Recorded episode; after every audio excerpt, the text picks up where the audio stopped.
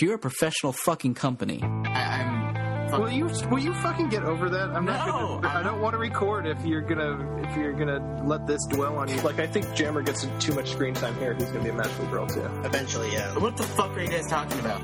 Because I love nothing more than destroying the foundation of your life. Hello, everybody, and welcome to episode 81 of the Animanga Podcast, the podcast where we discuss anime, manga, movies, TV, comic books, and whatever form of entertainment that interests us in any given week. I'm Jammer, And I'm Dominic. and what's up? It's been a couple weeks once again. since actually maybe three weeks since we've last spoken. Was it three weeks or two weeks? I think it's been two weeks. we actually uh, we were contemplating on whether to record this week or not, but um, then Civil War came out, and I thought, yeah, we can find a lot to talk about Oh, other I- than that.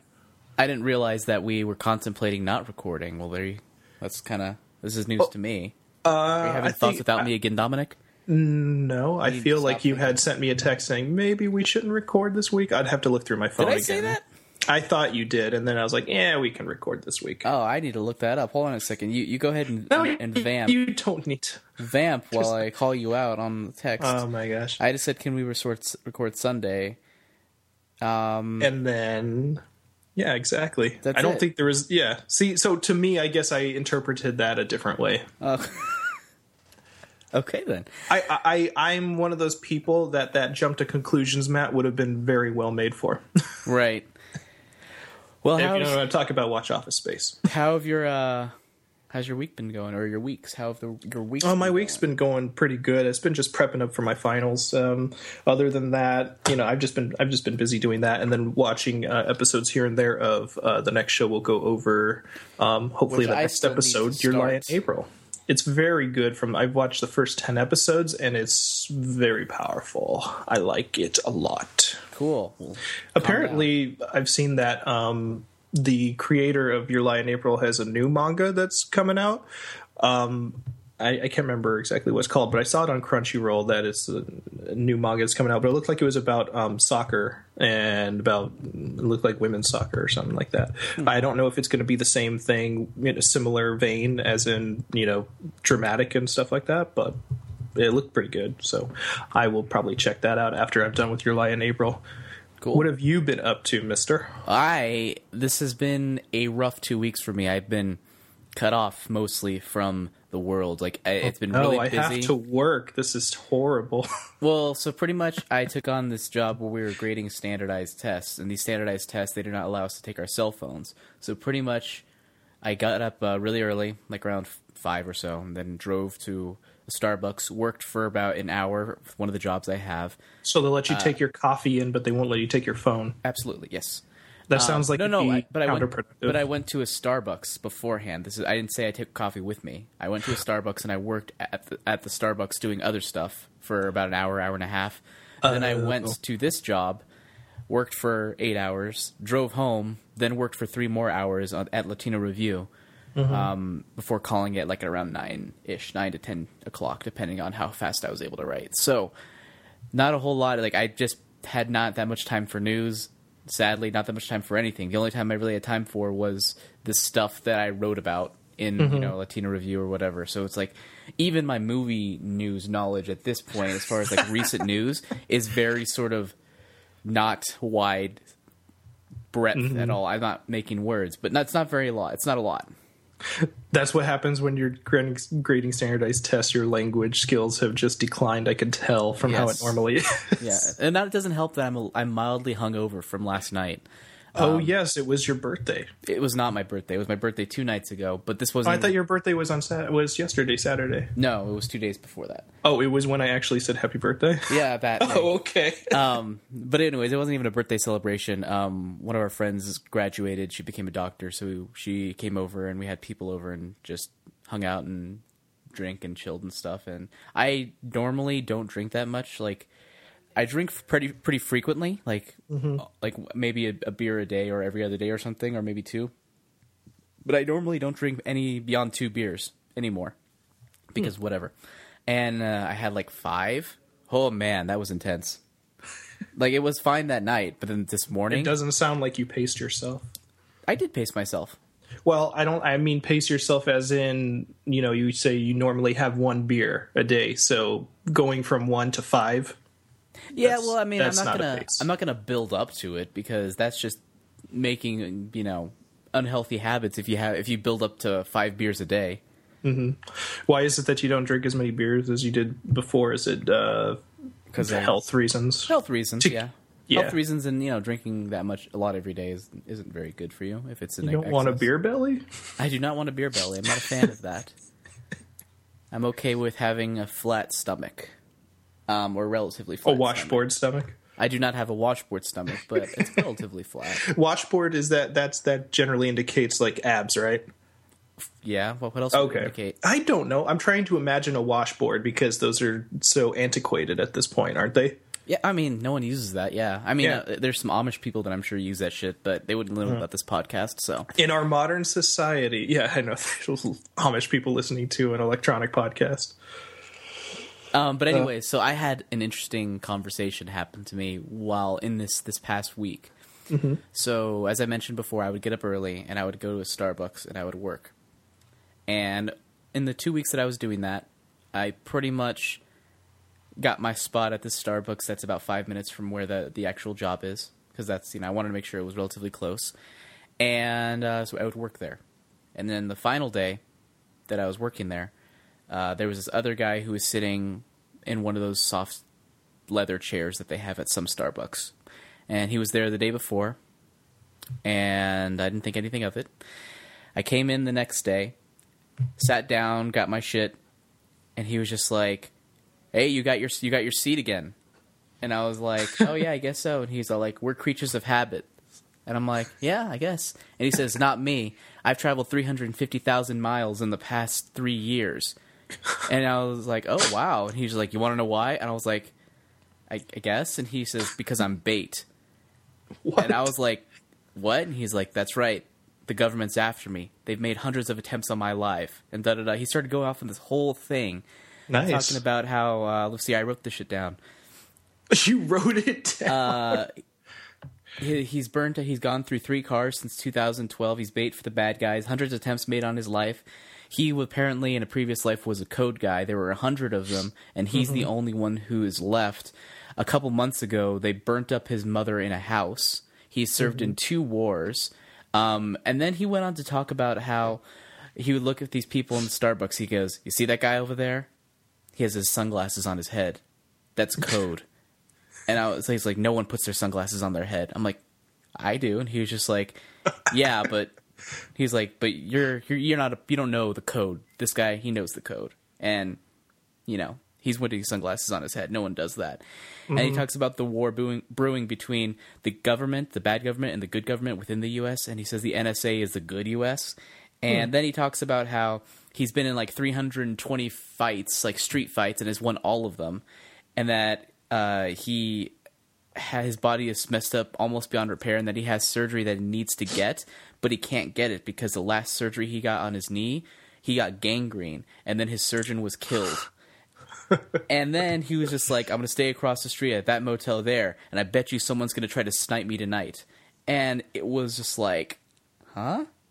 Uh huh. That was That just came out of nowhere. and he kept talking and i was just i felt so bad because you know i wasn't sure i was just like is this shit guy for real or is he just crazy or It's probably just crazy. yeah probably but at the It- I same mean, time it- like at the same there's a part of me scored to be like if this guy is remotely telling the truth do i want to be around this fucker and you know be collateral damage if some guy tries to snipe him i mean i actually didn't think that was going to happen but that did cross my mind I I know I always wondered that too because um, a majority of my work involves uh, my personal work involves dealing with um, mentally incapacitated people, mentally ill individuals um, that have stories a lot like that.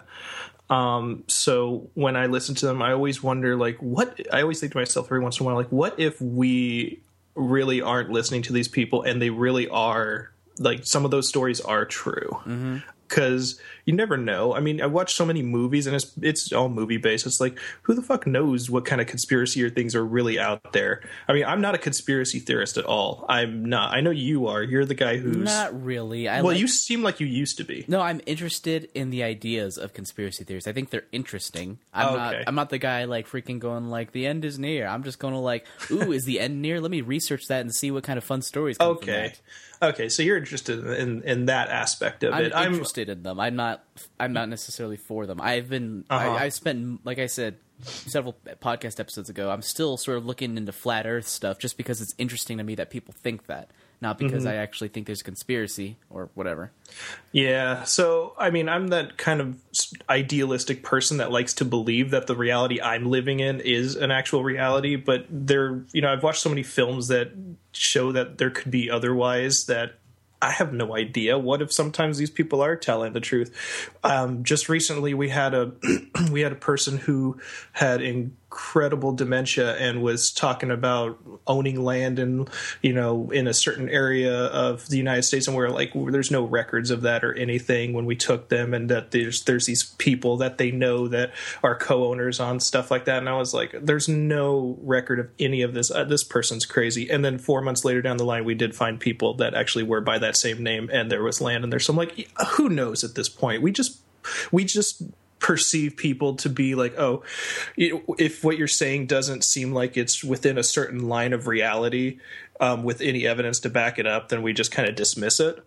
And so i'm just like you know at this point I, I believe almost in almost anything. There's some things like what that guy was saying where it's like you start rambling a mile a minute who knows? You might be telling the truth you might not but Yeah, but I I also just wonder like am I obviously the, I can't necessarily relate to to this because I don't have a mental illness. I feel like bad saying that, but it's just what happens that from their perspective makes them think all of these things are happening to them.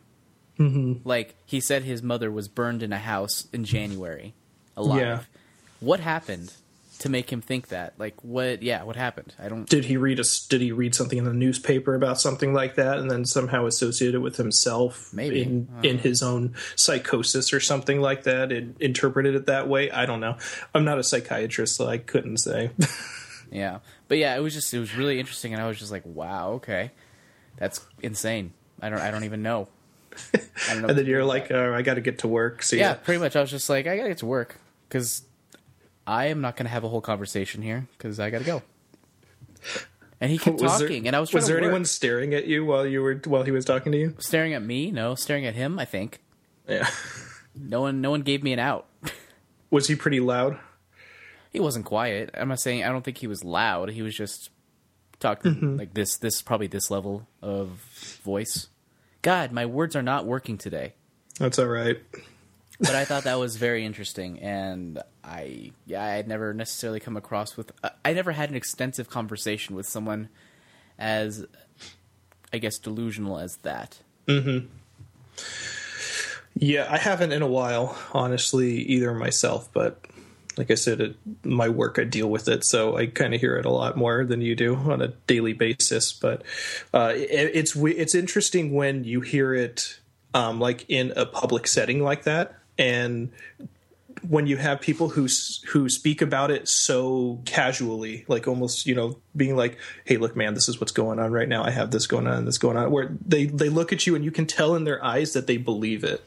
That's Yeah. that's that's when it gets scary because you're like, "Holy shit, this person might be really onto something." Because the way they're looking at you, you can tell it's like, you know, this guy's not fucking around. He really he really believes this. yeah, I mean this that's what this guy was like. He he mm-hmm. he clearly believed what he was saying, or he was fucking with me. I don't know. He might have. Well, he's a really good actor if he's fucking with you. Yeah. and everything like he would always he had this speech quirk where it's like what what did he say? Not really speech quirk. It was just he would always follow up saying, "You get it." Mm-hmm. This, this, this, this, and he'd nod and look at me, go, "You get it?" I'm just like, "Okay, yes." you get it. Uh, what But did, I, I just feel. what'd your fiance think of that? oh, she was interested. She was like, "Oh, that's interesting. That's really cool." Like, cause you know, she's she's going to school for psychology, so she thought it was mm-hmm. awesome. But yeah, I felt kind of bad. I was like, I, I didn't know necessarily. I'm like, what do I, what do, do I do anything or sad poor guy? I don't know. Is he actually? I'm wondering if he's like actually traveling around the country and going like on the run, even if nothing is chasing him, or if he's just hmm. you know lives nearby and just said that to everybody. He could. I don't know. Yeah, I, I think it could be a little of both. Honestly, it could be either or story. yeah. But anyway, moving on from that. That Uh, was, that was a good opening story. I like that. right, it was weird. It was fucking crazy. And uh, moving on from that, we're going to be talking about some random news pieces that you have. But at the very tail end, I think we'll talk a bit about Captain America: Civil War, which came out this past weekend, and who which you want to talk about. But until then, what else do you have for us, Dominic? Um, let's see. Well, just recently, this last week, Entertainment Weekly magazine presented the first look at the costumes for the new Power Rangers film. Uh, according to the magazine, the outfits are quote unquote translucent extraterrestrial armor that crystallizes around their bodies. End quote. Um, I've looked at these costumes and they look. I'm trying to think how what I can compare them to because I feel like I've seen these in like B science, like uh, science fiction films. Almost like they look like something you'd see in like a B horror film. I mean, not B horror film, but B science fiction film. Um, I guess I could see the whole extraterrestrial kind of thing. It looks very alien esque. It doesn't look anything close to at least to me, it doesn't look anything close to what the original costumes were, and I'm guessing that's obviously what they would have wanted to go with because it's kind of a reboot at this point, right? Yeah, Yeah, um, it's a little edgier, but it seems like something that I would have seen in the '90s because, like, the '90s was all about being edgy and extreme and that kind of stuff. Um, the costumes, I'm, I'm, I'm not feeling them from what I saw. I don't know about you. they're okay. Um, I don't mind them. They have definitely. They kind of have the a new Ninja Turtles vibe, like very sort of CG looking, um, shiny. Uh, they don't look bad. I understand where they're coming from. They're gonna they're out of context and they're gonna take some getting used to. Like I, I can't I almost cannot fully judge based on this photo that we were given. I will say a couple of things though that are kind of I'm not a fan of. I am not a fan of the female versions of the suit because of the freaking- the built-in boobs and the high heels. Oh yeah, I didn't even notice the high heels. They have high heels on them. It's ridiculous. Like, um, but you know, it's kind of interesting if you look at the black or not the black ranger the blue ranger um, it almost looks like he's wearing like a bikini if you see like the top there it almost looks like that's like the top bikini area and then like the bottom blue area see like where the crotch is that could be like its own like speedo Yeah, I mean, I could see that. Yeah, but Yep. um, I kind of, I kind of like it, but at the same time, it's it's going to be difficult until I see it in motion. Because right now, it kind of looks like a video game. Um, it looks very CG and all that, but I mean, it's better than the spandex. Like we weren't, we weren't going to go with the spandex. I had to edge it up somehow. what's wrong with spandex It's awful. It's not practical. It's not a suit. That's just a freaking costume. Do you, would you really want to see someone in a spandex outfit that is like, in, as- and like actually believe that they have alien powers? yeah i guess not it wouldn't. It does not make sense. Does not compute. Does not. Is not good. But um, does not compute does not good yeah. you are really off today My I words are it. off. Like I'm, I'm. love it anyway yeah i don't know like it, it just i don't like the female stuff. However it is not as bad as valerian and the city of a thousand planets. Have you seen that? No. I'm going to send you a photo for that. So for those of you just look up valerian. That's v-a-l-e-r-i-a-n it's a new luc besson movie uh, who is known for directing such films as like the professional or whatever uh, or uh, fifth element and leon the professional? Is yes, that what it was? Leon. okay. Well, there's like one that's Leon, and then there's one that's the uh, American release was the professional, which was like it basically took out the extra pedophilic undertones that were scattered about that movie. Oh yeah.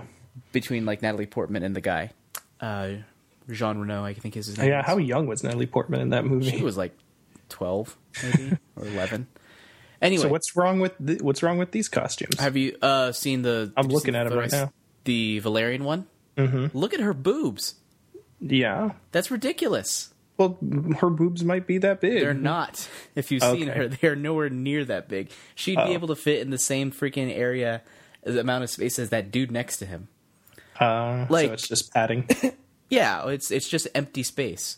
Mm-hmm. Like it, they do that to make it look more feminine. Like if you're running around, if you're a girl, you're not going to want to wear that. If you're you're gonna like have a sports bra, it's going to flatten it, and you're going to be practical. That ain't practical. That's just ridiculous. yeah, but I don't think Hollywood is about practicality when it comes to costumes like that for women. Yeah, I think it should. It should. get there. Yeah, it should. Definitely, I agree with you. Like the Power Rangers just- ones aren't nearly as bad as that. Is my point. True. I, I I- think I agree with you about the whole having to see them in. Uh, I need to see like an actual trailer and see them actually be, you know, actually be them in motion to really give like an actual good opinion about it. But I haven't. Who are the actors that they have? They have Um, mostly unknown actors, like, or at least I don't know who they are. Uh, so Oh, if you is don't know who they are, then that they're definitely unknown. which is you know probably for the best. That way they can sort of establish themselves in this film series. Mm-hmm. So that you know that's who they're associated with, and it's not distracting that we have like fucking Tom Cruise as a Power Ranger or something. You know what I mean? Oh, that wouldn't be He's it. short enough; he could pose as a teenager. Yeah. Uh, is there no another? There's another slight on Tom Cruise. And he's only I'm he's sure. five I'm sure eight. he's a fine guy. He's my same height. oh, really? Yeah. Oh, okay. Um, is there no Bulk and Skull in this movie? I have no idea. Maybe. I doubt There it. better though. be. I doubt it. I know They were just Elizabeth- added in the '90s, weren't they? to the American version. Yeah. Yeah. uh, anyway, I know that uh, Rita Repulsa is being played by Elizabeth Banks. Yeah, I remember. I think um, last episode we spoke about the costume on that, We did, yeah. So and I was all right with that. So I think it's just, eh, I don't know. It's a reboot. I haven't watched. excuse me. I haven't watched Power Rangers in so long. Uh, actually, since I think I've only really watched the original series way back then in like the early '90s. Same here. So I can't really say anything about the costumes or the fan base or anything. well, I mean, you until don't I see it. You don't have to say anything about the fan base, but you could talk about you know your costumes, what you remember from the costumes, what you remember from the story, what you remember from the original Mm-hmm. iteration of it, because it's changed, you know, a thousand times over since then. It's like not, it's a different series every single year now at this point. So Uh, you know, their costumes also kind of remind me of like, uh, do you remember the Beetleborgs? yes, Yeah, it kind of reminds me a little bit of that, just like the metallicness of it. Yeah, or it's very Transformers esque in general, just sort of the shininess. Mm-hmm. Um, very PS3. It's like they threw water on it and made it shine. Very PS3. You know what I mean, though, when I say that, don't you? No, No, you don't. Okay, never mind then. Don't worry about it. Moving Okay. on from that, but I, I really, I once again, I have to wait until I'm not not excited. I actually am relatively excited to see what they do with this, mm-hmm. and I'm not just like I'm not completely down on it. I, I really genuinely think this could be really fun. It could be really good. We just have to wait and see what they what else they bring to the table. It's just too early to find out right now. So moving on from that, um, I have I'm not a user of the messaging uh, the messenger service line, but I know there are a lot of fans of um, anime that are. Um, I'm not aware of really what the messenger service is for, other than I think just sending messaging messages to people. Uh, but there is a set of new Dragon Ball line stamps, and they're basically kind of like they're like uh, replacements for emojis, where you just basically send these stamps to people and.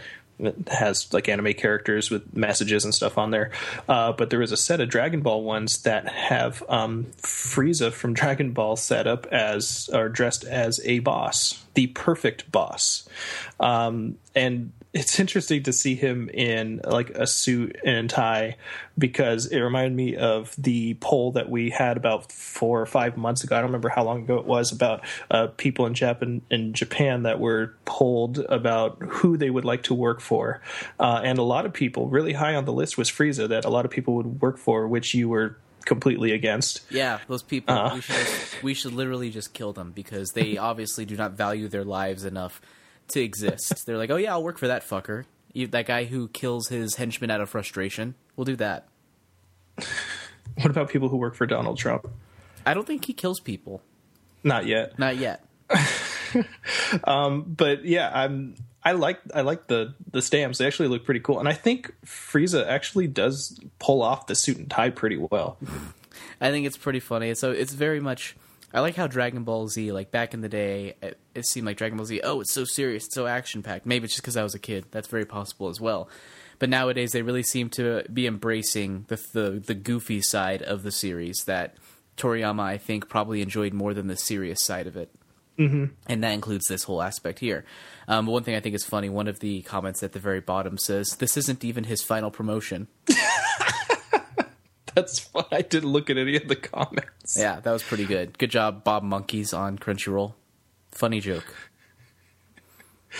Oh man, can you think of any other anime characters that you could see um, that aren't normally in that setting that you would think would be good as bosses, or not even good as bosses? It doesn't have to be, but could pull off the pull off the uh, the attire. The suit and tie? Like off the top of my head. Suit and tie anime characters. No. Not No? off the top of my head. I mean, I can't think of. You'd have, yeah, no, you'd have to think about it. You- for yeah, that'd be that'd be a question that you would have to had prepped me for, man. no. What about It makes for li- it, make, it makes for good radio if you don't know what's going on. What about Cell? Another Dragon Ball character. I'm trying to think. I mm, maybe. I mean, he has the original sound. original forms Cell with like No. freaking bug mouth. no, No, you don't like that? No, it would have to be Perfect Cell because Perfect Cell has the sound. Oh no, no, uh, I'm saying Perfect Cell would look better, but Yeah. I'm talking about what would look funnier. Oh, That's it. yeah. I don't know. Yeah, I, I, I no. I'm sorry. Gaimon from One Piece. Th- wait, the guy in the box? Yeah. Didn't his put- voice actor just recently die too? he did, but they could put a suit over the Over the box. over the box. That'd be good. You'd be walking around and not even see him because of how small he is to the ground. Well, I mean, it's not like you don't see people who are short. You don't. The children don't just exist when you walk by them, What are children? right? There's this guy in my office that's actually he's about maybe like f- a little over five foot. Oh, so it's And- okay. You could make these jokes because you're friends with short people. No, that's not what I'm saying at all. It's not okay. I'm really being a dick to short people, but there's this guy in my office and I every once in a while I like think it's so cute that he's like he's like about like five foot or so, and I'm like, oh, that's so cute. It's horrible. It- I'm a, horrible. I'm You're an a terrible awful, awful person. person. Yeah. it was it's kind of funny. Um, was I think last week we had uh, take your uh, kids to work day. I don't have any kids, so I didn't have any kids to take to work. Um, but this guy was walking around, and I almost I almost wanted to say, "Who's no. your?" I almost wanted to say, "Hey, did, whose kid is that that they brought?" And I thankfully didn't say it because I noticed it was the guy, and I was like, "Oh shit!" I almost just said that out loud. Wow. like. Yeah. Okay. Yeah, yeah, I'm an asshole. That reminds me of that episode of Thirty Rock where Liz, she's getting. Uh, have you seen the show? I don't remember. You know, I haven't. Okay, I didn't know. I forgot. That's why I asked. Um, she's going baby crazy. She like really wants babies, and then she's walking down New York Street. I think they're waiting for to cross the street or something, and she sees a kid, the back of a kid's head, and she goes. She has the urge to sort of ruffle his hair, so she does that, and it turns out to be Peter Dinklage. Oh, okay. and it becomes a thing where she's like, uh, "What was that all about?" And she's just like, "Because I was, I really wanted to talk to you, and I wanted to get your attention." And then da da da da, and he's just like, "Okay, well, you have it. What's up?" And then they ended up going out, but it ended up not working out because she had to reveal the fact that she originally thought he was a kid when he first, she first saw him. It was a really good episode. You should check it out. And Peter Dinklage was charming as fuck in the episode. Peter Dinklage is a great actor. No, he's I really good. I always remember him in Elf too. Yes, I do. Yeah, I remember him mainly from Elf too. That was really that was a great role for him. But anyways, uh, moving on. What's the next news item? Um, moving on, let's continue with Dragon Ball since that we already were in there. Um, so, Dragon Ball Evolution was a thing that happened a long time ago. It was a movie that was um, made by Fox, and it was horrible. Um, live action movie. I 2008, 2009. 2008. I can honestly say that I've never seen the movie just because I saw trailers and I could tell, yeah, that's going to be a steaming pile of garbage. Um, have you I've seen, it? twice. Wow. I saw it once in theaters because I had to see it, I, even though I knew it was going to be bad. And then I watched it again because I wanted to show someone how bad it was. Wait, uh, why did you have to see it the first time? Because I wanted to see it how it turned out, even though I knew it was Oh. going to be bad. oh, I- you said you, you you said you had to see it, so I was thinking you did it for work or something. no, no, no. I just had to, like, because I, for me, I wanted to see it. I and it was a really funny experience because it was so bad. Like everyone in the theater knew it was bad, and mm-hmm. one of the way it's things really annoying is that they do the Kamehameha thing at the very end, and when he does it, you know, usually he stays in place mm-hmm. when he does it. And this one, like he did it, and then he like jumped at the guy as he was doing it, and it was really like everything about it was awful. There was like that climactic moment when he was going to do it, and as he did that, where he did it, and when it, it was just awful. And then right in the middle of the theater, people were just like, "Fuck this, fuck that," and then they like yelled and like stood up and walked out, and the whole theater just started busting up laughing because it was like awful. Everything about the movie was just terrible, absolutely it- terrible. Have any of those actors gone on to do anything else, or Yeah. was that just okay? I didn't know if it was one of those kind of movies that just kills a career. No, no, I don't think it killed careers. Um, the girl who played Bulma, Emmy Rossum, she now stars in a Showtime original series. I think Justin Chatwin, the guy who played Goku, also did that. Um, the girl who played Chi Chi, she was in Sucker Punch a few years back. Oh, okay. Um, who else? You have what other characters are there? You have Steven, not Stephen Chow. Chow was that Chow Yun Fat who's in there?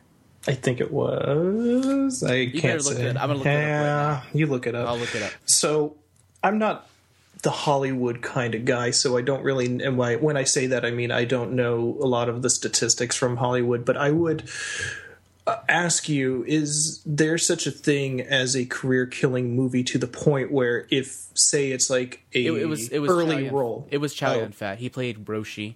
okay, Um, is that it? Yeah, those are really like. Whoa! Nope, never mind. This is someone different than I thought. Anyway, sorry. Continue. Yeah, so my question is Is there such a thing in Hollywood as a movie that someone can star in that is so bad that no one else will look at you as an actor? No, I don't think so. No, they usually just say, eh, you just had a bad director or writer. No, I mean like it could be make things difficult, but I unless I don't think it's it's possible for like one of the higher. Well, let me try that again. It is not likely for a higher profile actor to necessarily fall completely out. Mm-hmm. Um, just based on crappy roles they've had before, like it's difficult for sure. But can they not break out of it? I mean, they'll definitely be able to break out of it if they work at it. Like Hollywood is all about, you know, what have you done for me lately? Mm-hmm. So Sound, sounds like sports. That's how it is with sports. is that how it is with sports? Yeah. Yeah. It's like how like what have you done for me lately? Has last Yeah. thing you did shit? Well, that mm-hmm. sucks. It's gonna be hard for you to get the next role. Yep. Have you done a pile of shit like a lot? Okay, it's gonna suck. It's gonna be hard for you. However, if you find well, you find something that you're really good at and you're able to make a comeback and really capitalize on it, like maybe Keanu Reeves, who's done a great job of doing that in the you know past recent years.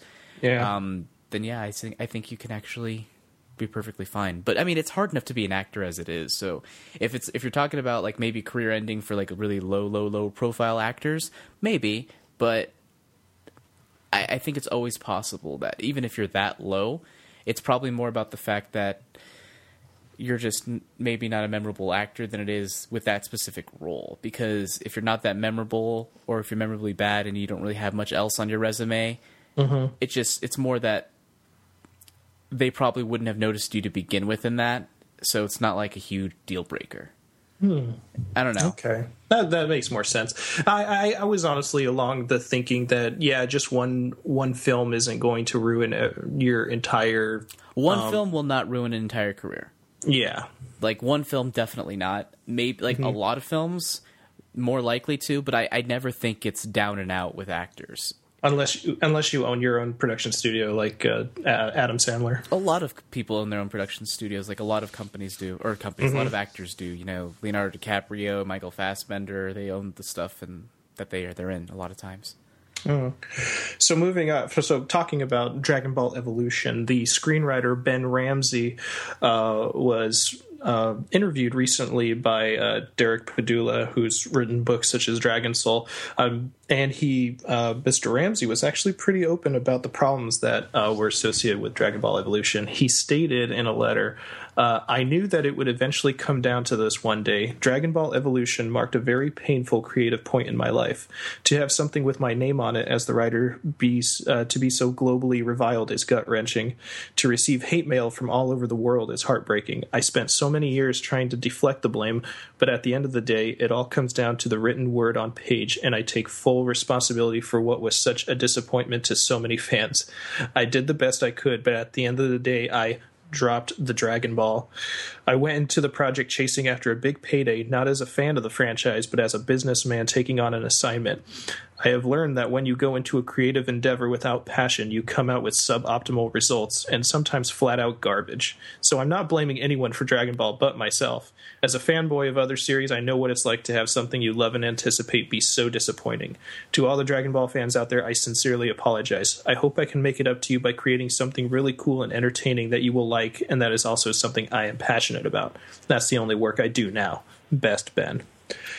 Yeah. So, wow. Um, it's interesting to actually see someone take uh, and when I say someone, I mean like an actual a writer or someone who is a large portion responsible for the uh, panned movie itself, actually coming out and apologizing for it and recognizing that, yeah, I just did it for the money. Yeah, like he didn't write anything afterwards. I'm looking at his IMDb page. He hasn't written anything since. He's done some shorts as an actor. Mm-hmm. Actually, he's done one short as an actor since then. He has recently directed a short as well uh, in 2015 and then he also did another a movie called Blood and Bone as a director in the same year that Dragon Ball Evolution came out. But really, he really hasn't done a whole lot. So I wonder, speaking of what you're talking about, if this like one movie is enough to end a career, was one mm-hmm. bad movie enough to end a career for a writer? I don't know. I think the I, I, would honestly feel that the rules for that would apply differently for different positions, yeah. um, such as directors and writers. I feel that bad movies can hurt them more than actors because actors, while their performances are what's looked at, a lot of times people can also say, "Well, what was the director telling them to do? What was the director's role in the way that their performances were were um, ended up, and then what did they have to work with as far as you know what was written. Right, I'm not sure, but because at the same time you have someone like Akiva Goldsman, mm-hmm. who wrote A Beautiful Mind. I think he won an Oscar for that, uh, and he also wrote Batman and Robin. Mm-hmm. Which is considered one of the worst comic movies ever put to film and uh, that didn't ultimately end his career. Uh, it, it often so you're blaming George Clooney for that one? No, I'm blaming the studio for that one. Okay, like a lot of times, it, writers they have very very little control over what they actually what actually makes it to the screen. They mm-hmm. may be directed in this way, say like, no, no, we need this, this, and this, and this to to happen, and mm-hmm. they have to follow orders because they're hired to take on a job, and a lot of times studios just have complete rein. They want it to go this direction and this direction and do this type of stuff and have this type of tone. I and think literally this... they're just carrying out what the studio wants. They're doing the execution of it, doing the best they can. However, at the end of the day, if a studio doesn't like it, they could change it however they please, and you could still get credited as the writer, even if they were doing a shit ton of rewrites behind your back mm-hmm. or after the fact. Absolutely, and I think it was. I think that was the story with um, Batman Forever and Batman and Robin. I think it was the studio that wanted to go in a different direction from the darker Tim Burton films that had preceded them. Is is that right? Yeah, yeah, yeah. And I guess unfortunately, Joel Schumacher was the one that fell into that one. Because yeah. I don't think he, I don't think his writing or his directing in other films was anything close to that. No, I, I think it definitely was a studio problem. Like, um, but I also think he was probably in it too much. Like mm-hmm. he he had this sort of idea. It's like, oh, comic books, it'll be fun, and this and that, and maybe at some point, make it like, more. He, he just kind of lost sight of what is considered good and what is considered bad. Make it more akin to the '60s Batman kind of silliness. Yeah, a bit, except mm. not all the way. Like, not enough. It was just bad. Yeah, I don't know, but he's done some good movies. Like, he's directed uh, some episodes of House of Cards. Yeah, I saw that. He's directed uh, Phone Booth, which I really like. Which was oh, that. oh, I do, I do like Phone Booth. That had um, Oh, I forget who the main actor was in that. Uh, that Colin was Will, Farrell. Yeah, Will Ferrell. Colin Farrell. Yeah. Yeah, Will Ferrell.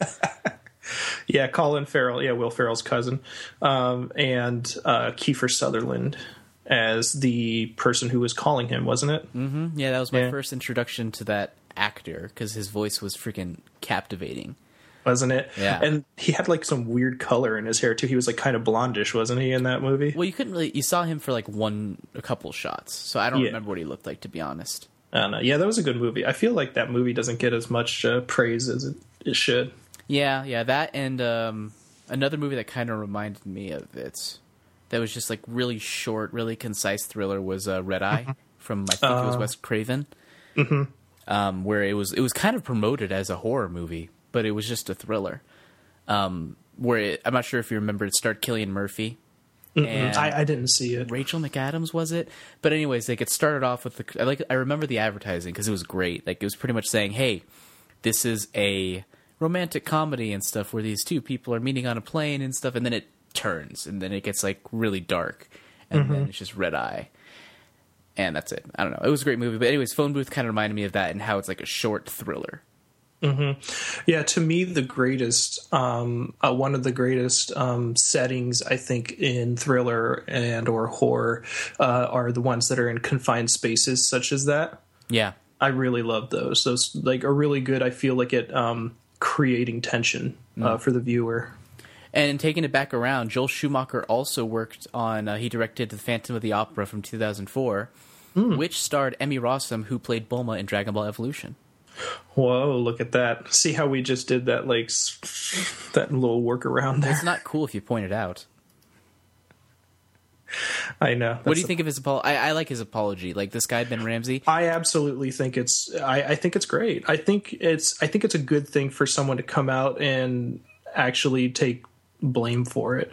And I think it seemed like something that was kind of weighing on him.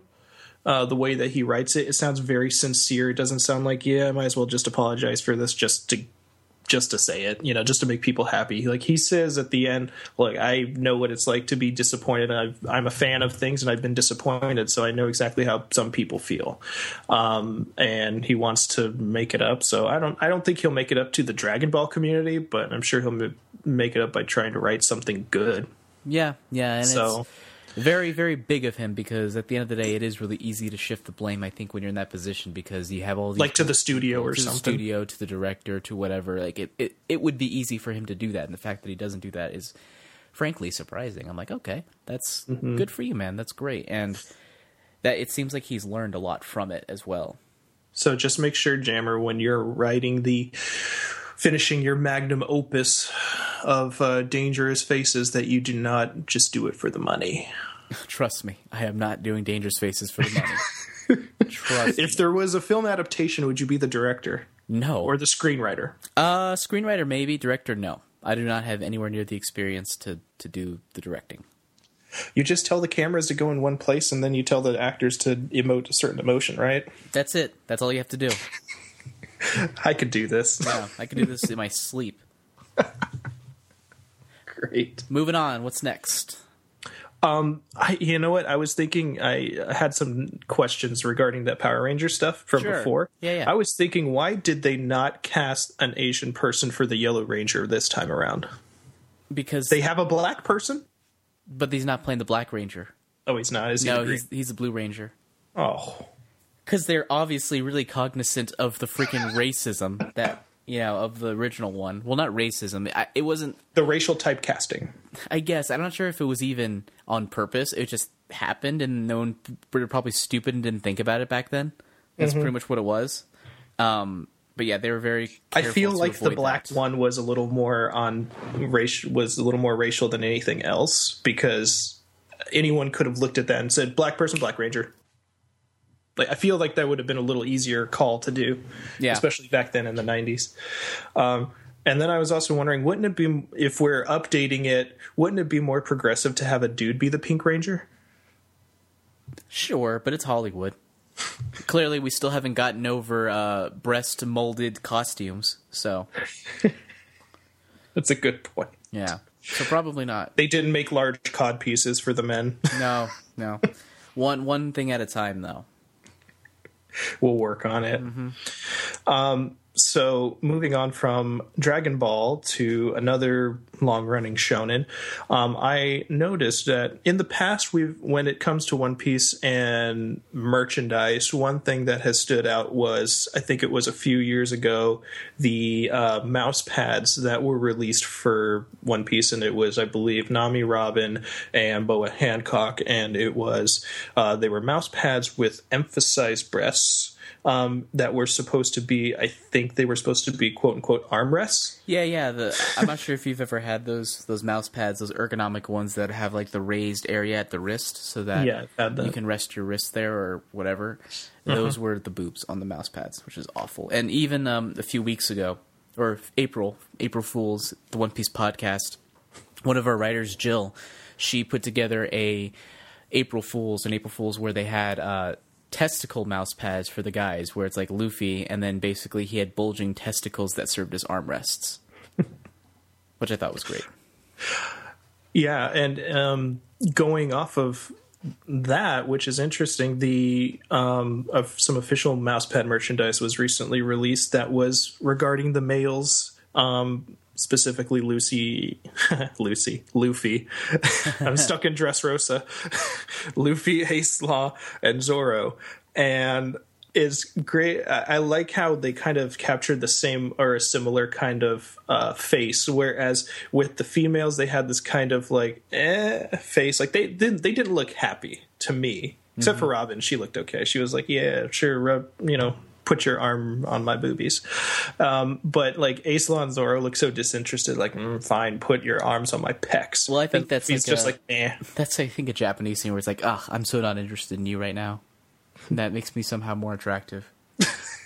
the the aloof male. Yeah, yeah, pretty much. It's like I'm too cool for this. I'm too cool for you. It's like the uh, it's the male equivalent of like tsundere or whatever. I I don't know about that because that just implies they're they're like soft and beneath, like underneath somewhere. But it's You don't just- think you don't think Law's soft underneath? I don't know. Maybe. Yeah. But uh, yeah, it's just it's funny. It's like a nice little parallel. I'm all for that. Go for it. It's it's really weird, but if someone's into it, fangirls eat up. It's about time that they get something. Mm-hmm.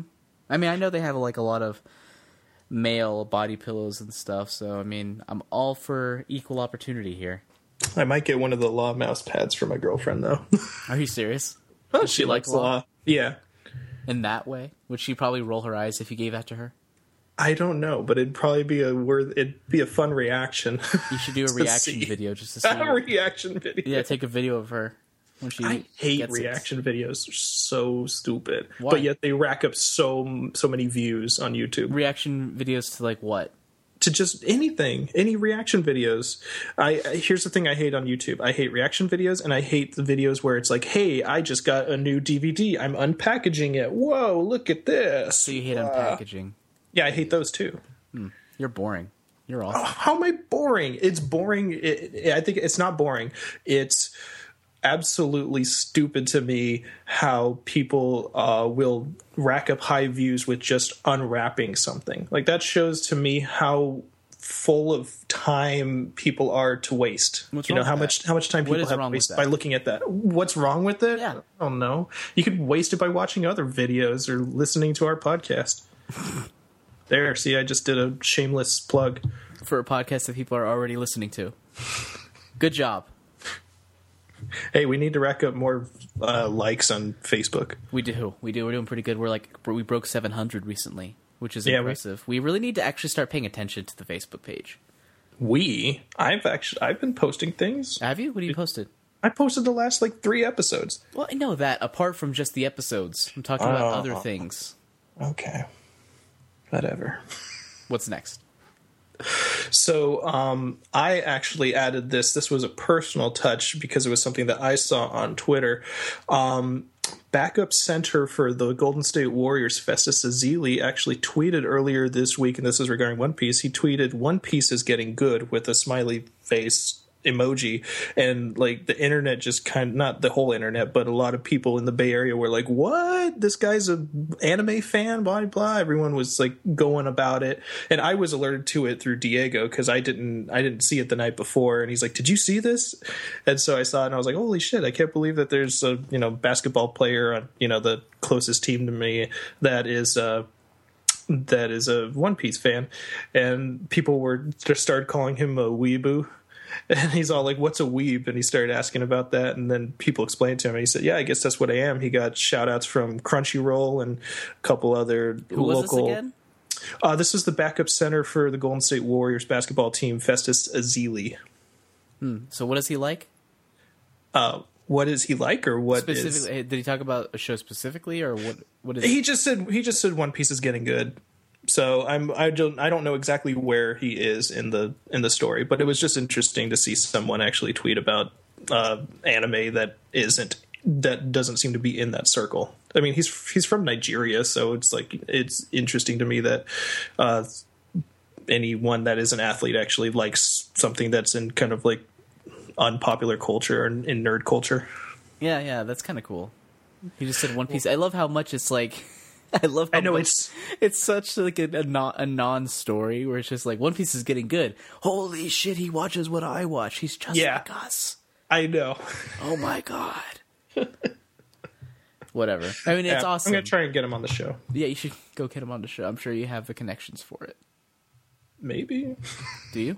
No, I don't. then Dude, if I had the connections, I would have gotten more people on already. like I would have fucked off this podcast and created my own. No. I'm waiting. I'll wait to do that. Mm-hmm. I don't have the um, technical prowess that you do to create my own podcast, That's the only reason I'm here pretty much, for the technical prowess. basically. So that's all the news that I had. What do you have? I don't have anything, but I, know you want to talk some about stuff. I didn't have anything. I told you I didn't. But we want to talk about Civil War, right? Yes, let's get into it. So Um, Captain America: Civil War came out this this month. It's the or this weekend. It's the thirteenth episode or episode. 13th episode. I can't words today, man. Words are no good. Um, thirteenth movie in the Marvel Cinematic Universe and the third Captain America film. Which is kind of interesting. That's a Captain America film because it seemed more like an Avengers film. I, I think it felt very Captain America ish. I also felt like it made for a good um, Iron Man film. It could have also um, counted as an Iron Man film as well because there was a lot of uh, Tony history in that as well. Yeah, yeah, I could see that. But I, I almost feel like that was more developing of the villain in a way. He was kind of Yeah, like the, the quote-unquote villain. Yeah. So um, why don't we try s- to say what? Can we say anything that's non-spoilerish first, and then warn people about it? I'm trying to think what. Sure. we Well, what, what were your what's your overall reaction to it? First of all, what are your impressions? And yeah, let's go from there. So this is non-spoilery for now. Mm-hmm. So non spoilery for now. Um, I thought that the film did a really good job of um, expanding the universe by adding new characters, um, specifically Black Panther and Spider Man, which we'd seen in trailers previously. Um, and it did a good job of fleshing those characters out, giving them a little backstory, introducing them into the world, uh, while also not neglecting the other characters, because I felt like what Avengers Age of Ultron did was it neglected a lot of the main Avengers. Um, and it, every person kind of got like just barely a little bit of time to be themselves while it was trying to introduce all these other aspects in, you know, for future movies uh, into it. So I thought it was great to see um, the new characters, Black Panther, Spider Man, to also see a little more of Scarlet Witch and Vision because I, f- I felt that Vision, at least to me, he seemed a little shoehorned at the end of Age of Ultron, and I didn't feel like I really got a good understanding of his character or his uh, powers or what he can actually do. Um, so it was good to see a little more of their of their characters get developed there's no Hulk or no Thor in this film, and it makes sense that those two aren't in them. Not just not just because they're going to be in the Thor movie uh, Ragnarok later on, but just because I felt like those characters would have been out of place in this film In this context, yeah. in this context. yeah. because I think I think those two would have been on Captain America's side anyways. I think Thor would have been on Cap's side. I think Banner probably would have been on Stark's side. I don't know because I don't feel like Banner has a good uh, rapport with uh, with Thunderbolt uh. General Ross. Yeah, right. That's true, So- but at the same time, he isn't the whole idea is that he's sort of been looking for ways to sort of control, mm-hmm. like him, and that's he doesn't trust himself in Yeah. a way to the point where I feel like he almost would be on board for something like that. Mm-hmm. Maybe I don't know.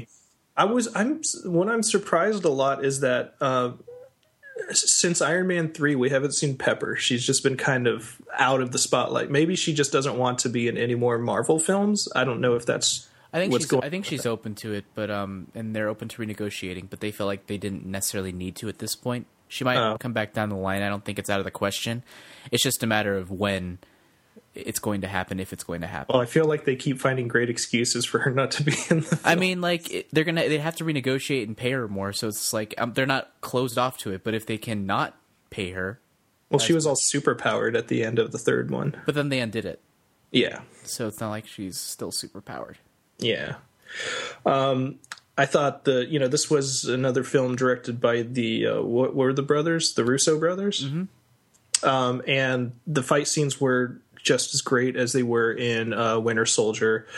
Um, really great cinematography with that stuff. Um, I thought the this movie is def you know is obviously one that could only be completed or could only come to fruition through the establishment of the other films Yeah. uh, with all the other characters and with kind of like the growing uh, dis- you know, distrust of between Captain America, Iron Man. I honestly felt that Iron Man was more at fault for a lot of the problems in the MCU than Captain America, so he should have been.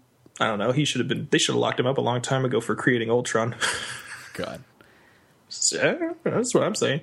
Um, I'm trying to think. Uh, there were there were more than there was more than one villain in this movie. At least at the beginning, you know, they had Crossbones, which was cool. Um, I think that's his name, right? yeah, Yeah, Crossbones. Um, I think the casting of both Black Panther and Spider Man was really well done. I um, was kind of on the fence about Spider Man because you know I'm so used to the other roles that the, the other individuals that they had. Um, but I thought that um, I don't know who is the what's the actor's name? The new Spider Man. Oh, Tom Holland. Yeah, Tom Holland. I thought he captured the character pretty well of uh, of Peter Parker and of and of Spider Man during like the fights and everything like that. I'm like, yeah, that's the way that Spider Man is in the comics, and it makes sense that he's you know jokey during the whole you know fight and everything. So it was. I thought it was good character. Uh, I think every actor that was in that movie just did a standout job, even in their limited roles. You know, I thought. Um, Paul Rudd did really well as Ant Man again. Um, I don't know if it's just me, but did his, I felt like his costume looked a little different It- in it that did. movie? Okay, It did like it was it was more modernized because the other one was like 80s, and I'm pretty mm-hmm. sure in the time between that and this movie, mm-hmm. he redesigned it to be more modern.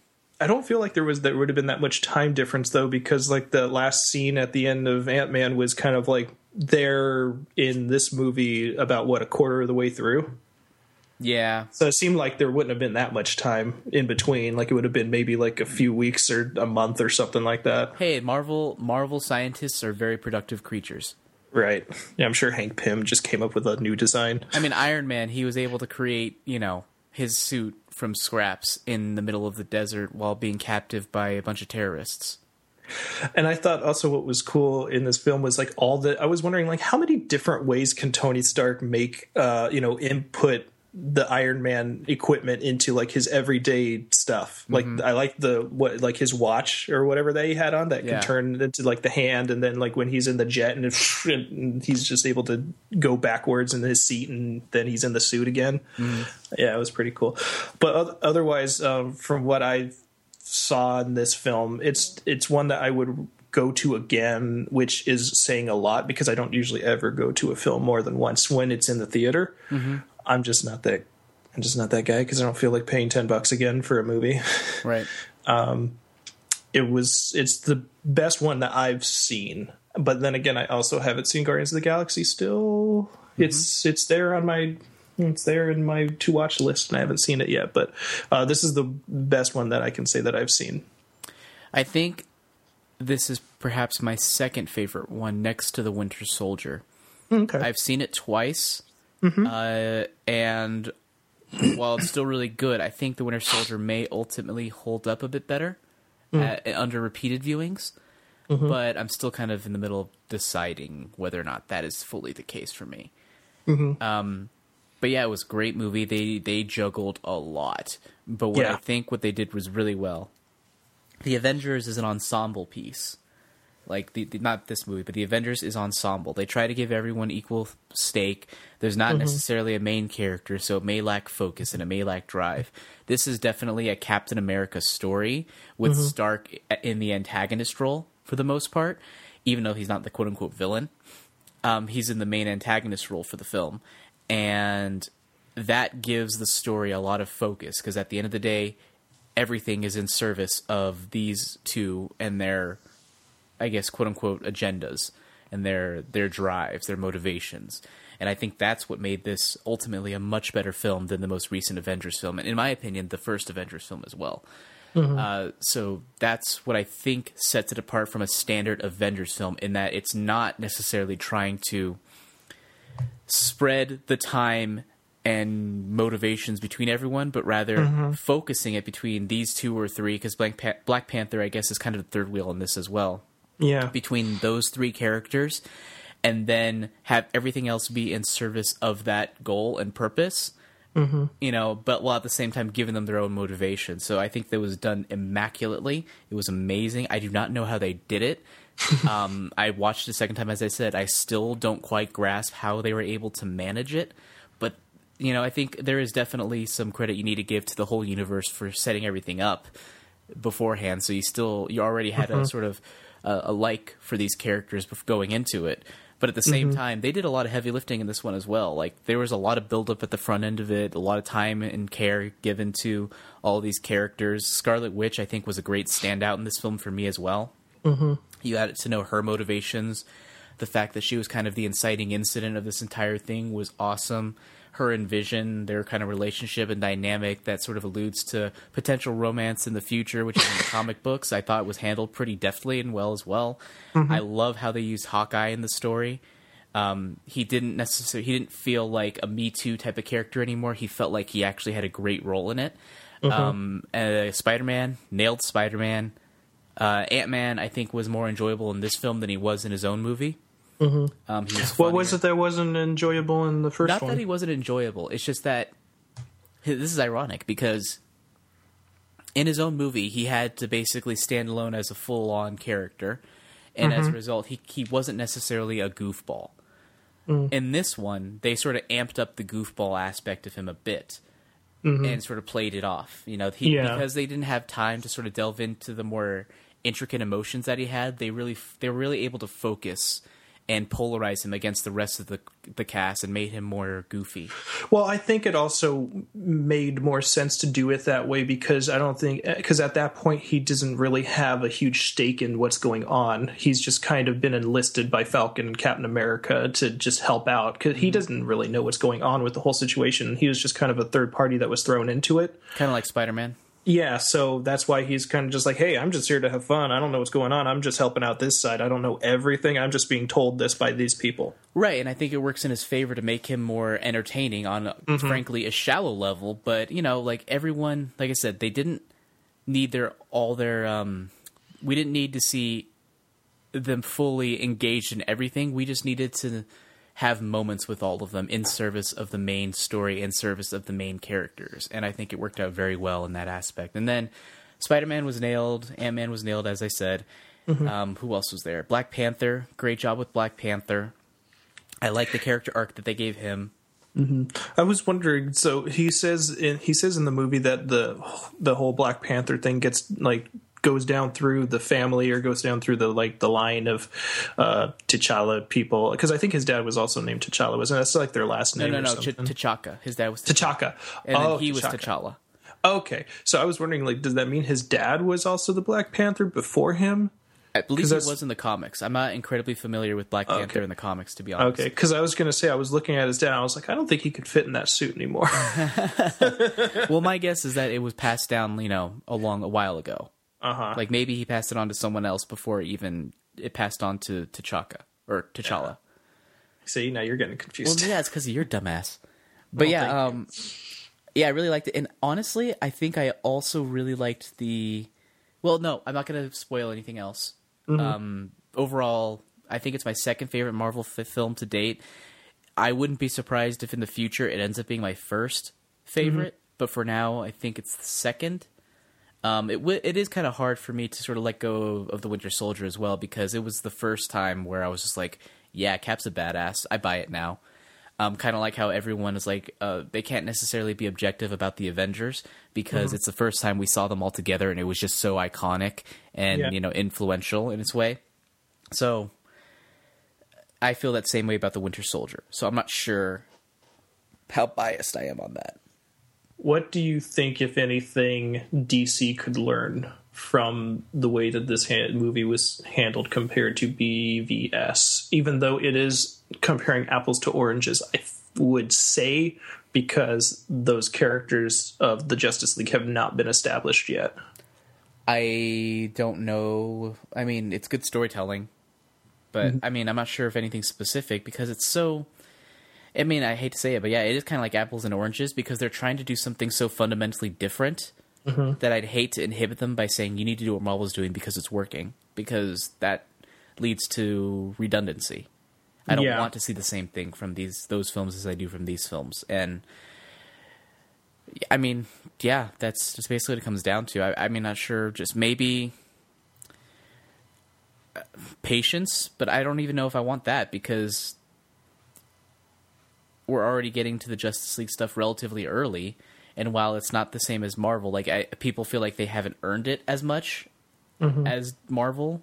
Like, there's nothing wrong with the difference in storytelling if they can execute it well. And while BVS was executed debatably, you know, not that great, then I mean, I don't know. Like, I, I'm not sure if we could say it's not that easy of a question to answer. Yeah. It's like I said, apples and oranges. And Yeah. I honestly haven't seen B- Batman vs. Superman. I haven't even seen Man of Steel. Just because Superman is not a character that really intrigues me at all. Mm-hmm. I've never been a fan of Superman. No, well, I've never been a fan of Superman either until I saw Man of Steel. Uh, Because he wasn't. That's the thing. If you're not a Superman fan, you just might like Man of Steel because he's he's not the Boy Scout. yeah. He's not like he, people say he's mopey. I honestly don't think he's that mopey. He's just trying to figure out his place in the world. But do you think that him not being that Boy Scout that he is widely known as, do you think that is what is a large factor in um, in splitting fans? I as think so, far as yeah. yeah, yeah, okay, I think it's a part of it. A lot of people claim to like that Superman. I can't for the life of me understand why, but I mean that's just me. I, I like more nuanced storytelling. So any ask anytime you can you're able to give more nuanced storytelling, I'm all for it because people aren't black and white and I hate it when they're black and white. Mm-hmm. And even Cap isn't really isn't black and white. They've man, managed to make him a Boy Scout while at the same time not necessarily be black and white. He's a man with mm-hmm. flaws and stuff. And even if he was a perfect Boy Scout, people say, "Oh, they handled Cap. Why can't they do Superman like that?" I'm like, it's completely different. Superman is completely uninteresting because he's a man who has never been weak. He's a man who's this. Like, if you don't sort of explore the aspects of him feeling alien, he's not really a character. He's just a caricature. Whereas mm-hmm. with Steve Rogers, he started off as someone who was weak and had to basically sur- survive off his sheer willpower mm-hmm. and you know the goodness of his heart and then he became strong. So that sort of influenced his perspective on life. Like okay i get why he's a boy scout now. With superman that does not make sense that he would be a boy scout because he's always had this power. And yeah i just if unless you see him struggling with figuring it out it just makes no sense to me. So that's one of the Yeah. reasons why superman has never interested me and why man of steel actually interested me even though it wasn't perfect execution I like the ideas that Zack Snyder brings to the table. I think more than his execution. okay. So that's where I stand. But Civil War, you liked it? You thought it was really good. I loved it. do you want to talk spoilers at all, or do you think are you content with what you said? Oh, I'm well. I'm I'm content. I had one question though. I haven't seen I hadn't seen Age of Ultron in a while, and I was just wondering, from your recollection, do you remember Vision or Scarlet Witch being um, developed much at all in that film. Scarlet Witch a little bit because she had uh, that scene with Hawkeye where Oh, yeah. he basically says they need to buckle down and be like be basically either shit or get off the pot. Yeah, And he kind of had a similar type of role with Civil War where he it turns out it seems like he's he's basically become the de facto uncle for her. yeah, You know, the guy who sort of gives her that extra push. Mm-hmm. Um, and I kind of like that dynamic between the two. Hmm. Um, but yeah, that was that moment. As far as developing vision, mm-hmm. not really. yeah, He he was still kind of like a baby out of the womb, still figuring things out. And I like they're taking time to sort of explore that nature of him in this film as well. Mm-hmm. Okay, very good. So that that's that's my similar thoughts on that too. I was kind of sad that they killed off Quicksilver in the last film, though. I was okay with that because he wasn't nearly as interesting as Quicksilver and X Men. Yeah, And also, like, the thing is that you have to be careful with high speed powers because you could just clear, like, you can over have them be way overpowered. Mm-hmm. And you know, even like in the Flash, the only reason why the Flash never actually or doesn't always win or why there's any drama is because either there's other fast characters or because he's a dumbass when he fights. it's like fucking get up, Barry. too too overconfident. It's like something. hurry up, Barry, get up, do some shit. Like how he always like he doesn't do things as quickly. Like if a person falls, you wouldn't wait for the person to get up and do some power. You would just Yeah. fuck him up right away, or take him to the little to the to metahuman cage. Like that. The only reason why he that doesn't happen is because he's a di- like a dumbass and does that shit. And realistically, it, it doesn't quite make sense. So you have to find ways to make sure that these characters have these challenges in a way. Yeah, you have to because if you were them. if you were trying to make it more realistic, the episodes would last about five minutes. yeah, pretty much. Yeah, and then you wouldn't have enough. Um, you wouldn't have enough Cisco in there, and I need a lot of Cisco. Cisco's amazing. He's like Yeah. my favorite character. They've done good with Cisco. He basically says what I'm thinking every single episode. Yeah. Well, that's as that's as far as I have for non spoiler. Do you want to For- talk so spoilers for Civil War Let's at all? let's do it. Okay, Yeah. so if you have not seen Captain America: Civil War, do not continue listening. However, feel free to go to our, uh, you know, follow us on Twitter at Jam the Writer and at Dominic, or excuse me, DM At- Rosales. At Pone Goat Junkie, I have gone back to what I was before. oh, why? I don't know. I just felt it was time. I had some kind of. Uh, I feel like I went through a, a character arc, and now I've gone back to how I was before. I found myself. Oh, okay. Well, tell Yeah, us so what, the- what about the character arc happened. What happened? I don't know. Oh, okay. So I honestly don't know. At I just felt like going back to it. at Pongo Junkie then, and then also uh, check us out at animangapodcast.com. We got big changes on the horizon in regards to everything because we're being, I guess, absorbed into Maji Media, um, which is great. So stuff is happening. Keep an eye out for that in the future. We may have some Avengers esque crossovers with those other podcasts. Oh yeah. So Well, we um, do. moving on from that into spoilers. What do you want to talk about spoiler spoiler wise? Hmm. Well, I was kind of saddened to see Crossbones be killed off so quickly. Oh man, I thought I thought that he would actually kind of like get away and then be in there a little later throughout the throughout the uh, movie, but I do see his use, you know, to set up everything. Even though I feel like it would have been set up anyways, even if they hadn't destroyed all of that, um, just because of the other events. Um, but I was, I, I honestly was really surprised at how quickly that he was just ready, like, I'm just gonna kill you with me. Ah, Well, yeah, I guess then- that was his his thing. He just hated him so much. He was just like, I'm just taking him out. I don't care. Mm-hmm. I don't know. To to me, it seemed like another another expendable villain that Marvel wanted to get rid of, which has always been my problem with the Marvel films is them killing the people off. But then it's like, really, what are you going to do? Just put them in like a prison, like they do in Arrow and in Flash, so that they can get out again.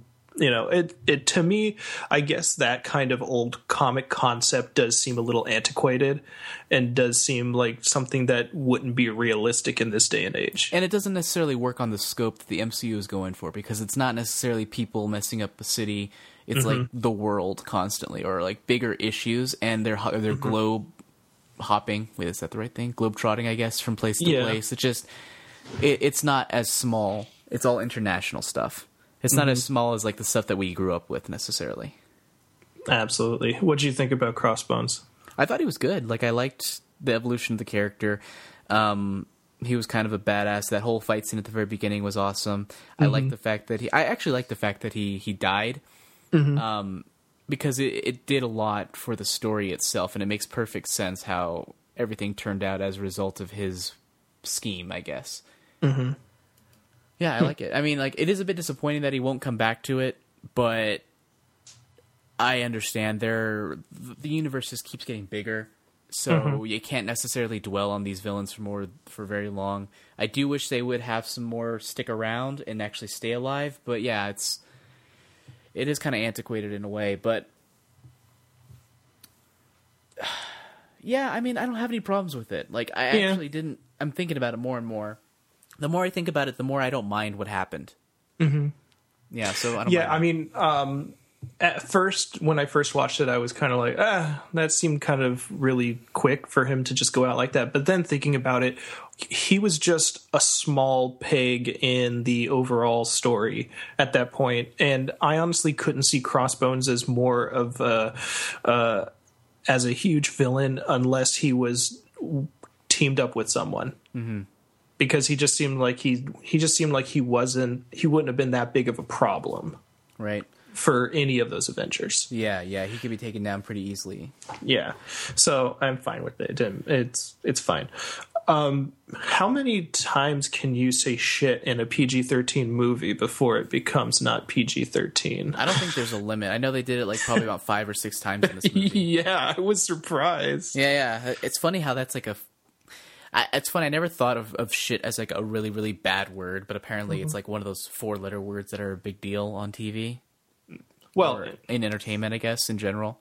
and I guess it's also and it's also because it's like even though it's a PG-13 movie uh I think everyone still has the same uh, or not everyone but a lot of people who don't watch a lot of these movies are um kind of stuck with the perception that comic book films are for kids. Who is? I don't know. I, I saw I had there were a lot of kids in the um movie theater that I went to. So, I don't know. Well, I mean, I wouldn't say I wouldn't say necessarily like, oh, if you're an if you're a kid, you can't watch this. Like, it's not like super mature. Oh, I wouldn't say that either. I was just surprised at how many times shit was on there. I was like, man, we're so close. Let's just have a fuck. Why Oh, not? I was thinking you're talking about like a legit sex scene on screen. No. We could do that too. I don't care. Whatever. Well, we already had that kind of. We had we get that with the Netflix series, or at least with Jessica Jones. Jessica Jones, there was a lot. There was a bit of it in Daredevil, Daredevil season two, but it Yeah. wasn't. It wasn't on that same level. No. um, why? I was wondering why they cast Aunt May as really young. If it was, ju- can if we it was talk- just can we, can we talk about Aunt May? yeah, I think it's interesting how when we think of Aunt May, we think of a grandma when she's an aunt and not a fucking grandma. Aunts for 15 year olds can be around 40. And I think uh, Marisa Tomei is older than 40, actually. So it's like, it's not weird. It's, it's, it makes sense that they are, she's, she's, how old is she? She is, um, she was born in 1964, so she's pushing 50. yeah. So that's not weird to me at all. Like Okay. like uh, her sister would be the same age. Is there anything weird about a 50-year-old sister having a teenage son? Almost that's almost too old in a way. Well, I think the only reason I think that was just because I'm so used to, and it's not just the movies. I'm just used to the comic perception of her, and the comic perception from the very beginning has always been an elderly grandmother figure. Mm-hmm. And Uncle Ben was the same way. Uncle Ben, Aunt May, they were very elderly looking uh, in the comics. So that's all. I mean, I thought it was I thought it was a, a good casting. I was fine with it. it. I was wondering if it just seemed like it went good um, for the moment, just so uh, Tony could make some jokes off of it. Well, I think they they were addressing it because when she was cast, people were like, "Uh, she's a little young," and it's just like just because she's not a grandma, that makes yeah. that makes no sense. do you think that it was? I have all these questions. Um, do you do you think it was wise for them not to kill off any of the Avengers in this film? I think it is okay for them not to kill them off because I mean, do we need to kill them off? Like I felt like the emotional stakes were fine without having to kill anyone. Mm-hmm. And I think the emotional. I mean, well, before the whole reveal at the end, you know, for Tony and everything, with his parents having been killed by the Winter Soldier, which honestly. I didn't see that coming. No, I I don't know why I didn't. I probably should have with all the setup from the beginning when Tony's talking about his parents and everything like that and to the, you know, the beginning scene in the movie. I should have seen it coming, but I didn't and I then like seeing how that I you, was like, you're like chiding yourself for not seeing a plot twist. You're just like I am because I see feel like? I'm I feel like I'm smart, but I'm not. I mean, that's why those those are there to to do that to sort of add twists to the turns. I. I understand that, but most of the time in this day and age, I can see a twist coming a mile away, and I guess that just shows that someone is a smarter writer than I gave them credit for. Hmm. Yeah, I mean, it was it was good. Like I think everything was done very well. I don't think it was um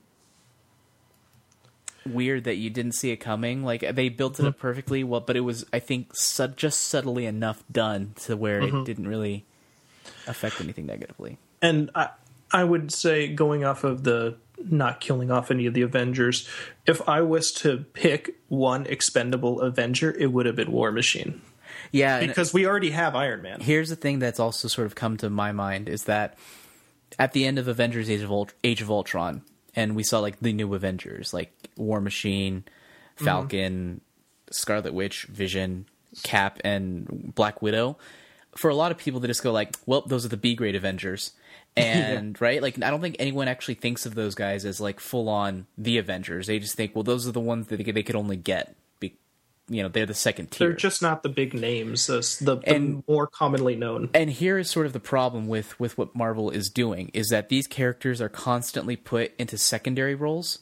Mm-hmm. All of them, they're not they're they're not given their own movies to lead. They're not given their own franchises, and that is a disservice. Like, I'm can Sam Wilson carry his own movie? I don't know, maybe not. But at the same time, if he's not given the chance, we'll never get that chance to actually see him as his own character. We just think of him as like an awesome sidekick.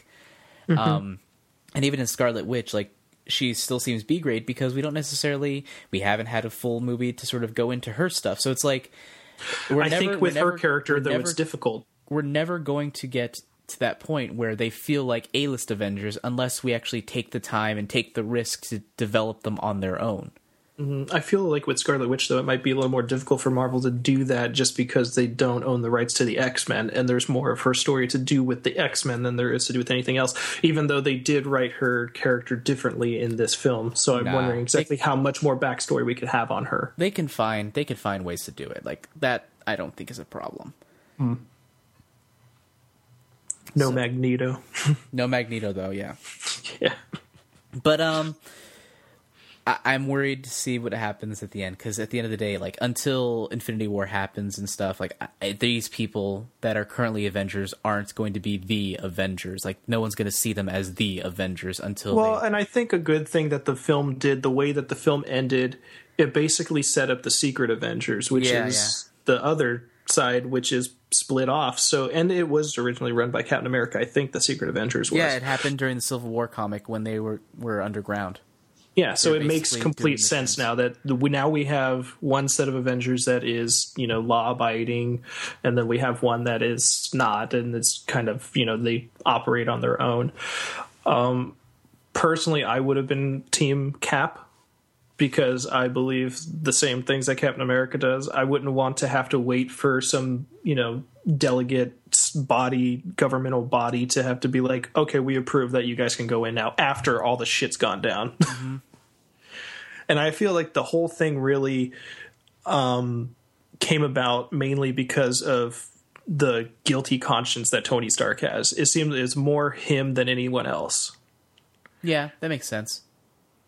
And I think it's just it's it's been something that's been building up since Avengers because it carried over from Avengers into Iron Man three and how he felt about you know how he started getting all what crazy after New York and everything. He's like, oh, I'm afraid to go fight and stuff. I don't know. He went through that annoying character arc for me, uh, and then uh, just carrying on after this. It's, it just seems like everything is kind of more uh, Stark based as far as like why he even wanted to have this go on. But it makes sense for him to play that antagonist role.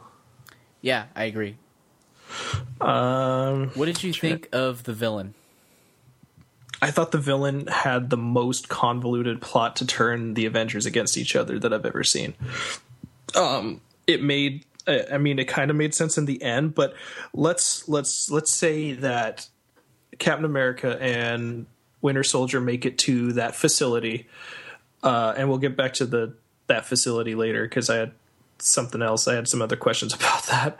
Um, and let's say they make it there, they find the guy, but let's say no one gives Iron Man the information of where they are. How does how differently does that turn out? Oh, I wanted you guys to fight each other, and then they're like, oh wait, there's no Iron Man to fight anybody.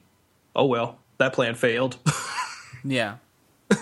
I mean, it just seemed like there had to be so many coincidences of things to work out before that plan actually would have come to fruition. Mm-hmm. It did, you know, in the end, but I felt like I mean, it made sense, I guess, for him to have the motivation to do that, but it just felt like it was such to me, I felt like it was a huge stretch to just imagine that a guy would go through all of these steps just to make that happen. Um but like I said, I can see it. It makes sense to me uh, I honestly thought this guy was going to be more Hydra than more than personal, you know, personal based. But I guess I think it honestly, um, him not being like super Hydra based makes it actually better than if it had been more Hydra based because it creates that personal. Uh, that personal story that is kind of the reason of why Tony is doing this in the first place because you never know what kind of people you can create because of the you know the people that you kill or the you know the accidents that happen because things are perceived differently when you're on the other side Right. So you know in that way his character was kind of a uh, a it was it was created from the whole conflict of everything that was going on and showed like what can happen so it, in that way his character was a success i don't think he'll be doing anything else unless his character plays more of a role but i can't see him doing anything else because he seems like he already accomplished his goal Yeah, yeah. Well, he wasn't necessarily. I here's what I liked about the movie. I liked I liked him as a villain. His motivations I thought were awesome. He was probably the most interesting villain apart from Loki in the Marvel Cinematic Universe. Um, and what I really enjoyed is that his plot it wasn't at the end of this the Avengers didn't team up and fight against one force. Mm-hmm. Like it basically it literally was civil war. It was them against each other, and it was basically that through the end. And I like the fact that his plan led to that, and it led to that. It wasn't just, oh, we're going to team up and fight this guy, because I mm-hmm. was, we were just waiting for that to happen, Kirsten and I, and it didn't happen. And I respected the fact that they were able to resolve it in a way where, yeah, this guy did accomplish his goal. There, there is some bitterness between these people still, even at the very end. Like they're not mm-hmm. necessarily the best of friends by the end of it, and things are changed. I honestly was thinking that it was going to go in a completely different way because of all of the buildup of, oh my god, we got to get here before this guy activates these other super soldiers, and then he killed them. Yeah, it's funny because when you first saw the super soldiers, I was thinking, hmm. So there hasn't been really any like how are they going to take on these guys if there's only 3 of them? And I was thinking about all that stuff and I was like, well, could they could he kill them all maybe? And I was thinking that would be a letdown if he did that. How would that work? And then he they, he ended up killing them and I was just like, "Oh, okay, that's interesting. So what what happens now?" Mm-hmm. and so I don't know. It was it was really interesting that they did that, and I enjoyed that. It was kind of it was kind of a risk taking thing. I, I enjoyed it. It was absolutely a risk taking thing because it seemed like they were building up to that happening.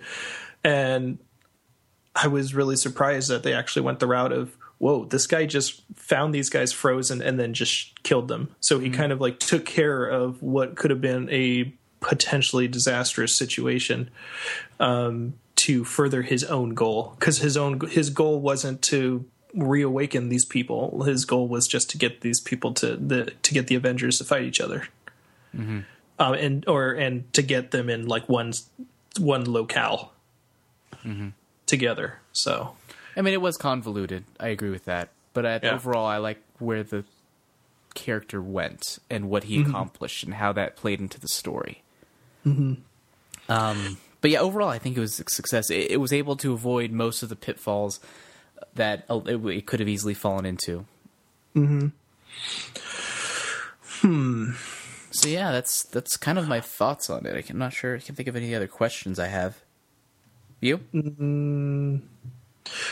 No, it just seemed like um, in this movie there was a lot of um, like how you said globetrotting, like here and there and everywhere. You know, there's like, oh, now we're over in Vienna, now we're over in France, now we're over here and over here and over here. You know, there was all these different like kind of locales, which was really cool.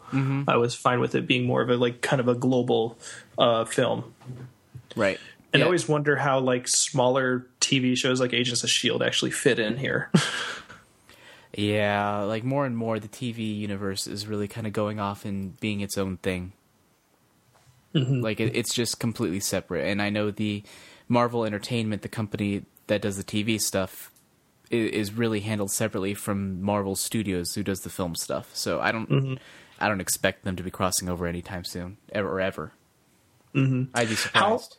how overpowered would it have been if uh, Hulk and Thor had been on the teams? It would have been ridiculous. Well, I mean, I'm not like Thor. I'm not sure he would have been able. Or Thor. I'm gonna try that again. Hulk. I'm not sure he would have been able to control himself enough to sort of actually adhere to one side in a measured way. Mm-hmm. Because yeah, his stuff is more global, whereas this is more personal. Yeah. And Thor would have just been like, I have no idea what's really going on here. I don't adhere to a government. Yeah, yeah. He wouldn't adhere to a government. He would just be like, no, like no way. Like you don't control me. like I'm an Asgardian. I'm not an Earthling. You don't. I'm not bound by your laws. But yeah, I liked um I liked Ant Man in this movie as far as like him getting big. I completely forgot that he can get huge too. Yeah, that so was used to him getting small. It's funny because I knew I knew like I've, I'm pretty sure I've written articles about him probably being Giant Man in this one, and then like Mm-hmm. I forgot. And then when he was just like, I can create a distraction, but I might rip myself in half, and I was just like, Mm-hmm. what's gonna happen? And then it happened. I was like, no shit, that's gonna happen. I forgot. It was one of those situations where like you had, where it's like, how did I not see that coming? Mm-hmm. Um, and it was handled great though, yeah, no, it was. and it was funny. Yeah. yeah, because then uh, then Tony's just like, is there anyone else on this team that has any powers that we don't know about? Yeah, that was funny. Uh, yeah, it was cool seeing him get big. Um, I was trying to think what other cool things there were. Mm, I don't know. Everyone was just really cool. Um, I liked uh, Hawkeye coming around. He's just like the grizzled veteran now, just like I'm I'm too old for this shit kind of guy. Yeah. and I like the dynamic between him and uh, uh, Black Widow. And they're funny. Hey, we're still friends, right? Yeah, yeah. yeah. And I like I liked her too. I like how she turned on them and, and basically came back to Cap. Mm-hmm. Because you know it, it made sense that she would be co- conflicted in a way. This is kind of the family that she was never able to have in her her early years, mm-hmm. and her wanting to sort of keep that at all costs kind of made sense. But at the end of the day, she was more loyal to to Cap's cause and to Cap in general because of how good friends they are.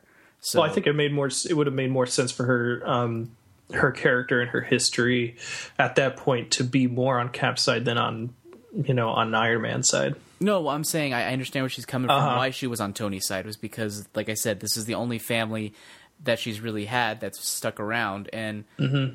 she'd want to keep that, even if, like, like she said, better to have one hand on the steering wheel than none. Mm-hmm. So it's like it- to keep it, even if it's sort of like a, butch- a butchered version of itself. Gotcha, gotcha. Yeah, I mean, I don't know what else to say about the movie. It's uh, it was all done really well. Well, let's uh, let's go ahead and wrap up then. Uh, we can wrap up before that. So the next film in the MCU, I believe, is Doctor Strange, which uh, I saw a trailer of that that accompanied the film. Um, and I guess the thing that's been a big buzz lately was the casting for the Ancient One, who trains uh, Doctor Strange, um, and about it being cast uh, in a woman, having a woman cast in that role instead of it being the old man that it was in the past. Did you have a problem with that at all? No, I mean honestly, I actually think the the, the story actually didn't become about woman versus man. It became about uh, Asian versus American or white. Oh, gotcha. later Okay. on. Well, I mean, it was that kind of, but also Asian versus white. And Scott Derrickson, the director of it, actually came out with a tweet saying, like, basically, I understand the controversy. I am learning. I am listening. Essentially implying that, okay, maybe it wasn't respectful for me to cast a traditionally Asian character as a white woman. Um, in the future, maybe I won't make the same mistake. You know, I'll uh, give more minorities a chance to do it. Um, that being said, you know, I think it'll be great. You know, she's a great actress. She's weird, so it, it matches perfectly with that type of character. Even if it's, I mean, it's a mantle passed on.